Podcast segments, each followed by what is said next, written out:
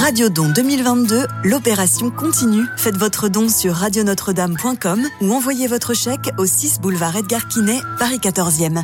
Merci. Tout de suite le témoignage du jour, Marie Folio. Bonjour à tous et bienvenue dans le témoignage du jour. Bonjour Karine Lachèvre. Bonjour Marie. Alors ce matin nous allons fêter un, un anniversaire ensemble puisque euh, ce sont les 30 ans de la création du commandement des opérations spéciales, une occasion pour le musée de l'armée des Invalides d'organiser une exposition dédiée aux forces spéciales. Événement inédit puisque les forces spéciales sont une des entités la plus discrète de l'armée. Alors jusqu'au 29 janvier, il vous est donc proposé de vous immerger au milieu de ces hommes et de ces femmes, pas comme les autres. Alors qui sont ces héros de l'ombre et comment les découvrir?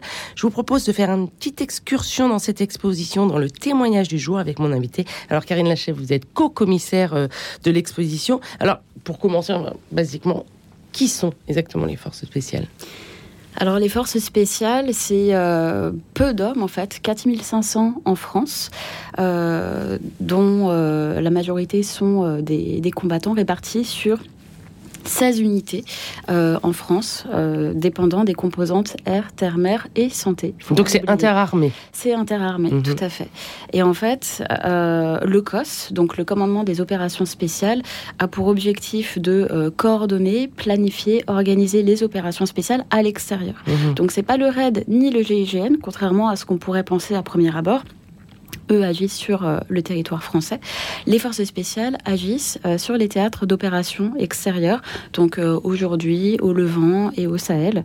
Et leurs missions principales sont le contre-terrorisme, la libération d'otages, les gardes rapprochés de personnalités à l'étranger. Euh, donc des opérations assez variées donc, finalement. Des opérations euh, très variées, mais aujourd'hui c'est vrai que ça va surtout être euh, le contre-terrorisme, la neutralisation de hauts chefs terroristes et de voilà. Et alors vous disiez que donc c'est interarmé, donc dans les forces spéciales, lorsqu'ils partent sur un terrain d'opération, ils partent avec toutes les spécialités, même leurs médecins. Oui, alors ça c'est une particularité euh, française, c'est que euh, donc vous avez des, médecins, des infirmiers, des auxiliaires sanitaires euh, mhm. qui ont leur formation de base hein, et qui vont s'engager dans l'armée, dans les forces spéciales et qui vont avoir un entraînement de base comme les équipiers des forces spéciales. Donc ça veut dire s'entraîner à courir avec un sac de plusieurs dizaines de kilos sur le dos sauter en parachute, mhm. des entraînements au tir aussi pour être capable de se défendre sur le terrain. Et en fait, euh, pour euh, chaque groupe euh, de, forces spéciales qui part en opération, vous allez avoir ce personnel soignant qui va les accompagner, qui va être autonome, hein, puisqu'ils vont porter, comme je le disais, leur propre. Ils sont militaires aussi, donc ces médecins. Ouais. Oui, ils sont comme des, militaires, ils sont entraînés moralement et physiquement comme les autres. Tout à fait. Comme ça, s'il y a un problème sur le terrain, parce que c'est vraiment des, opérations à haut risque, mmh. Euh, les, euh, les équipiers peuvent être soignés euh, immédiatement. Sachant que les équipiers ont aussi une formation euh, pour pouvoir donner les premiers secours, euh, puisque c'est vraiment les premières minutes euh, les, les, plus importantes. donc ils peuvent donner les premiers secours, où le médecin ne serait pas dans le coin, mais le médecin mm. va prendre le relais pour stabiliser la, la, personne jusqu'à son évacuation. On va soigner aussi les civils.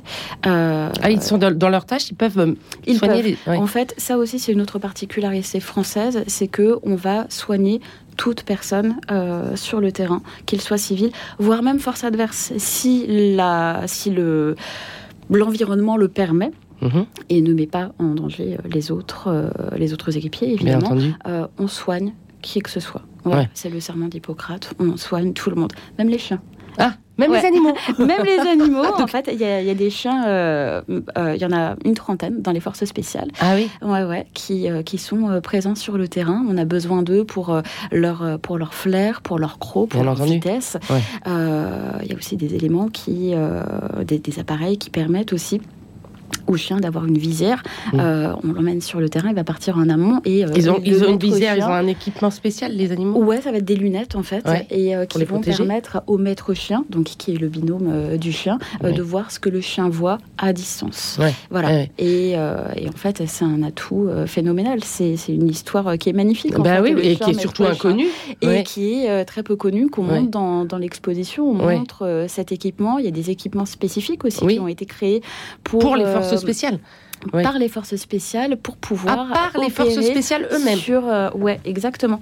En fait, euh, alors il y a les industriels, hein, bien sûr, qui euh, travaillent en collaboration avec l'armée pour produire des matériels qui correspondent aux besoins sur le terrain. Mais les forces spéciales elles-mêmes ont développé des laboratoires pour pouvoir développer leur propre matériel. En fait, c'est les premiers concernés, donc ils savent de quoi ils ont besoin. Exactement. Donc, soit ils optimisent du matériel déjà existant, soit ils le créent euh, de toutes pièces. Il y a vraiment un savoir-faire et puis du travail avec euh, les ingénieurs et euh, les autres mm. armées aussi. Mais en tout cas, ils sont. voilà. Et pour revenir sur, sur les chiens, vous avez une spécialité qui est le saut à très grande hauteur, donc à plus de 4000 mètres. donc, ce qui va ah, permettre. très particulier. très particulier. il, y en, il y en a quelques dizaines en France seulement des forces spéciales c'est une spécialité qui n'existe que dans les forces spéciales. Donc dans l'armée, il n'y a que eux qui savent faire ça Ouais, il n'y a que eux. Et en fait, ça va leur permettre d'être largués loin de la cible, ah à plusieurs dizaines de kilomètres, mmh. pour des raisons de discrétion. Euh, voilà. Donc euh, ils vont être euh, largués à 70 kilomètres, par exemple, et ils vont dériver sous voile jusqu'à atterrir sur le point de chute. Mais... Voilà. Oui, ça, semble hallucinant. Ah oui, non mais Mais donc c'est des hommes qui, qui quoi, ça n'existe, quoi, des gens qui sautaient à 4 mètres, ça n'existait pas avant? Comment ils ont alors comment ils ont été entraînés et comment ils sont surtout alors, euh, recrutés? Alors c'est des formations euh, qui sont euh, très exigeantes. Alors pour le saut à très grande hauteur, mais en vérité pour toutes les forces spéciales. Parce que c'est très physique. C'est ça. C'est que vous avez un entraînement permanent en fait. à partir du moment où vous entrez dans les forces spéciales, alors déjà euh, les tests d'entrée sont très sélectifs, à la fois physiquement mais aussi moralement et psychiquement. Et euh, une fois que vous entrez dans les forces spéciales, bah, c'est que le début. Après, il va falloir se former, s'entraîner quotidiennement euh, de manière répétitive pour que le jour où vous êtes en opération sur le terrain, vous n'ayez plus à penser à ce que vous faites. On appelle ça le drill en fait. C'est répéter le, drill. C'est un terme euh, britannique où en fait vous répétez 100 fois, 1000 fois le même geste euh, pour que, au bout du compte, quand vous êtes sur le terrain, vous pensez qu'à l'opération. et c'est comme ça que vous vous protégez et que vous protégez aussi les autres, c'est en étant habitué à vraiment euh, aller au combat en se débarrassant un peu de, du superflu, on va dire. Tout à fait, puis en travaillant ensemble aussi. Euh, il y a beaucoup d'exercices euh, annuels qui sont réalisés entre les différentes unités des forces spéciales françaises. certains exercices peuvent même éviter des forces spéciales étrangères. et en fait, on s'entraîne. Il y a des lieux qui ont été créés, donc notamment un par le premier PIMA. Un centre de tir adapté où euh, vous avez des reconstitutions de, euh, de, lieux urbains et en fait les équipiers vont s'entraîner à mmh. balles réelles euh, pour voilà simuler une prise d'otage dans un bâtiment par exemple. Tous les cas de figure possibles en fait. Tous les cas de figure possibles, des entraînements dans un train, dans un centre commercial. Ah voilà, tout existe pour que n'importe quel cas de figure soit déjà travaillé plusieurs fois. C'est en fait les forces spéciales, c'est quand même euh, un monde que euh, que les, néophytes, on va dire, euh, fantasment énormément et comparent souvent avec les espions. Et, quelle est la différence finalement entre les forces spéciales et les espions, les James Bond, on va dire? Alors la grande différence, ça va être la clandestinité. C'est que les services de renseignement euh, sont clandestins, c'est-à-dire non revendicables par l'État. Les opérations ne sont pas revendicables par mmh. l'État. les forces spéciales sont des militaires. Les opérations sont tout à fait revendicables. En revanche, elles vont être très discrètes it. Mais sur le terrain, ils sont très discrets. Sur le terrain, ils sont très discrets. On ne sait pas où ils sont, on ne sait pas ce qu'ils font. Non, il y a vraiment une sécurité mm. opérationnelle qui est là à la fois pour protéger les équipiers euh, sur le terrain. C'est la raison pour laquelle ils vont être cagoulés. Euh, lors du dernier 14 juillet, euh, mm. le commando Kiefer défilait. En fait, vous aviez les fusiliers marins de l'Orient et les fusiliers marins étaient non cagoulés. de l'autre côté, vous aviez les commandos marines du commando Kiefer qui étaient cagoulés c'est ce qui est très impressionnant quand même. ça rajoute un peu de mystère et de, de rêve même, quelque part. Et puis il parle d'eux avec avec des pseudonymes aussi. Ah oui. Donc ouais. Après voilà, c'est un métier protection maximum, exigeant complètement, complètement. mais au-delà du rêve, voilà, on, présente beaucoup d'extraits cinématographiques dans, dans l'exposition pour montrer la différence entre la réalité et la fiction. ça reste un métier extrêmement extrêmement risqué. Hein. on termine l'exposition avec un, hommage aux morts pour la France, donc morts en opération euh, mhm. depuis 1992. Ils sont 28. Oui, tout de même. Ouais, donc euh, vraiment on a des, une prise de risque euh, à chaque fois avec, vous parlez de la clandestinité, donc eux ne le sont pas, mais c'est vrai que leurs familles savent qu'ils sont dans les forces spéciales, elles ne savent pas ce qu'ils font. Ce qu'ils font exactement, elles savent à quelles unités ils appartiennent. Hein. Mhm. Euh, d'ailleurs, il y a une relation très forte euh, entre euh, les familles d'équipiers. En revanche, lui va partir pendant plusieurs mois, lui ou elle, hein, parce qu'il y a, oui, parce y a justement il y a des femmes, il y a, beaucoup de femmes, parce que c'est quand même très physique. Il y en a peu. il y a à peu près 10% de, de, femmes dans les, dans les forces spéciales, dans une unité qui est celle qui en compte le plus, et c'est l'escadron de transport Poitou. Euh, parce qu'il y a euh, des femmes pilotes euh, d'avion. Vous avez une femme qu'on a interviewée qui est chef des services techniques. Vous avez beaucoup d'analystes aussi dans une des unités qui est spécialisée dans le renseignement. en revanche, vous n'avez pas de femmes combattantes. Oui. Alors l'accès n'est pas du tout interdit aux femmes. Hein. Elles pourraient tenté d'entrer dans, d'intégrer les, forces spéciales. Euh, une a essayé pour les commandos marines, mais euh, ça n'a pas, ça n'a pas abouti. Oui, parce que c'est très exigeant tout de même. Donc, voilà, euh, on réduit pas les critères d'exigence pour pour mais les non, femmes. parce qu'une fois qu'on est sur le terrain, va falloir faire, mm. va falloir porter son sac de plusieurs dizaines de kilos et va falloir faire exactement les mêmes choses qu'un homme en fait. donc où on répond à tous les critères physiques et on y arrive et c'est tant mieux, on n'y arrive pas. pour le moment, il y en a pas ça viendra peut-être. en fait, la porte n'est pas fermée, mais il faut avoir les compétences physiques et mentales. Et je voudrais revenir aussi sur ce côté mental. Comment euh, les forces spéciales sont préparées pour ce bah, mentalement Comment sont-elles préparées?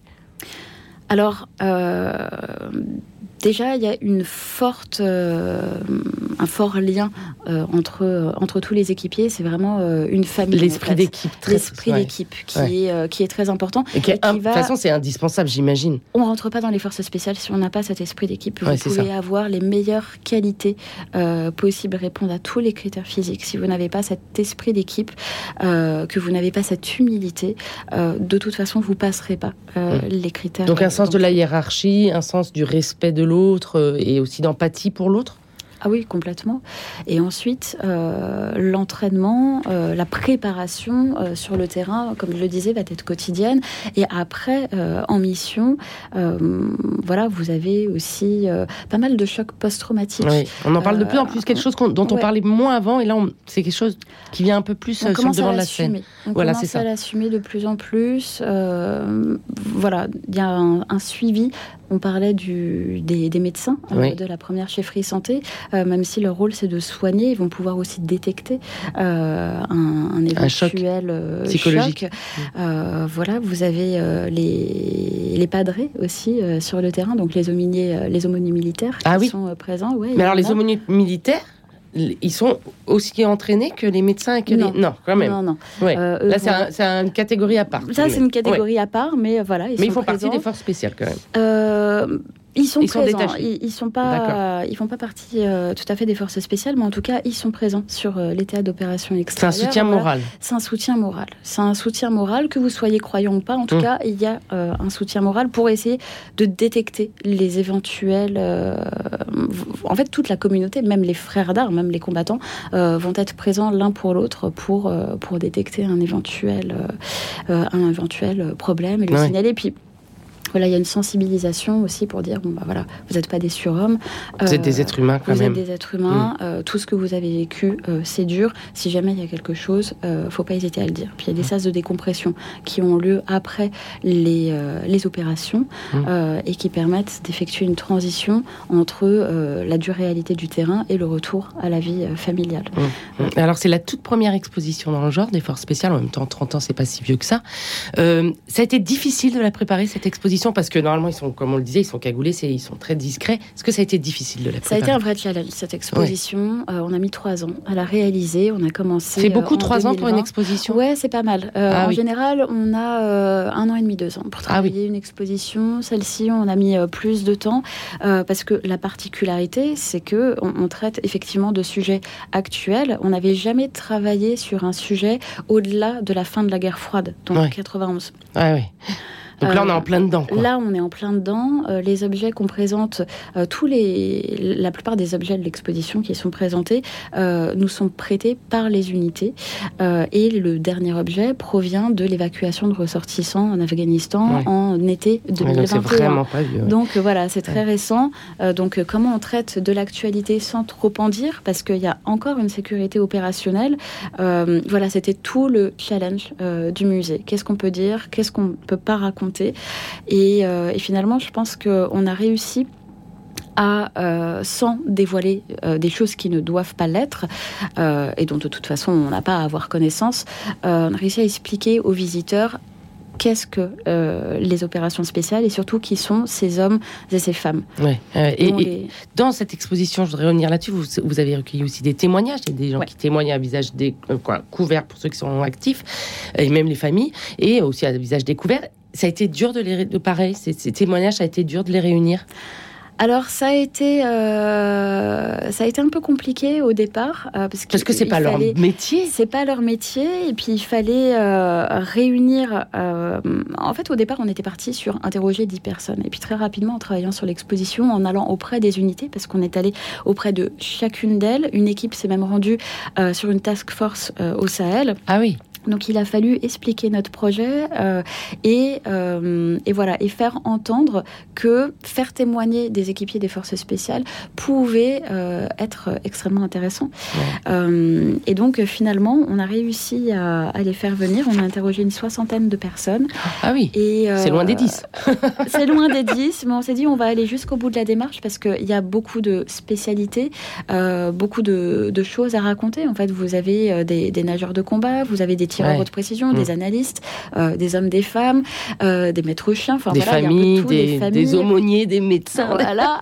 Donc il fallait interroger, euh, on pouvait pas être exhaustif, mais interroger un maximum de personnes. Et, quand ils sont arrivés, on a vraiment pris le, le temps de réaliser ces interviews et on a récolté à peu près 80 heures de témoignages. Et euh, ce qu'il y a de. Alors, on en présente six hein, dans l'exposition. On s'est dit, allons jusqu'au bout, nous, tout ce qu'on a, a, partagé avec eux, parce que c'était un moment euh, qui était, euh, je pense, vraiment un des hauts moments pour nous, équipe de l'exposition la réalisation de, ces interviews, on voulait le faire partager avec le public. Donc on s'est dit, bah, c'est pas grave si on a beaucoup, on va mettre les 6 heures dans l'exposition, euh, et comme ça, ils en prendront autant que ce qu'on a appris. Et à la suite de l'exposition, donc on a reçu euh, pas mal euh, d'équipiers à qui on a fait la visite de l'exposition. Ça a dû les émouvoir quand même. Ça a dû hein. les émouvoir. Et puis euh, certains sont venus avec euh, leur famille, avec leurs épouses, leurs enfants. Et on a des épouses qui nous ont dit, mais en fait, je découvre le travail de mon mari parce qu'il ne m'en parle mm. pas.